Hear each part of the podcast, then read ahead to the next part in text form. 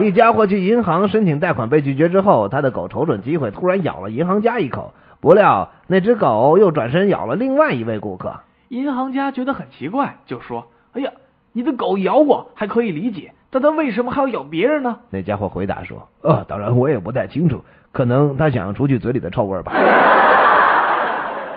哎呀，陆小波，你的手怎么受伤了？？”我我我我我只是伸到小狗的嘴巴里，想数数它有多少个牙而已。啊，那是不得了，肯定是被咬了。嗯，嗯可能可能是这小狗也想数数我有多少个手指头吧。你你，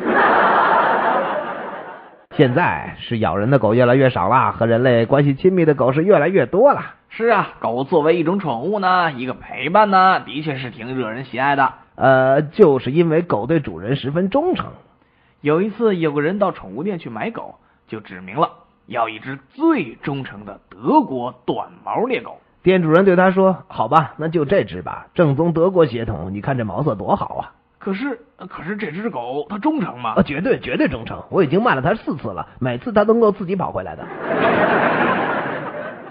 蚂蚁见大象在游泳，就说你上来，：“于是大象爬上岸来。”蚂蚁看了看，说行了，下去吧。：“大象大怒，你干什么哦，哼，没啥，我用裤丢了，看看是被你穿走了。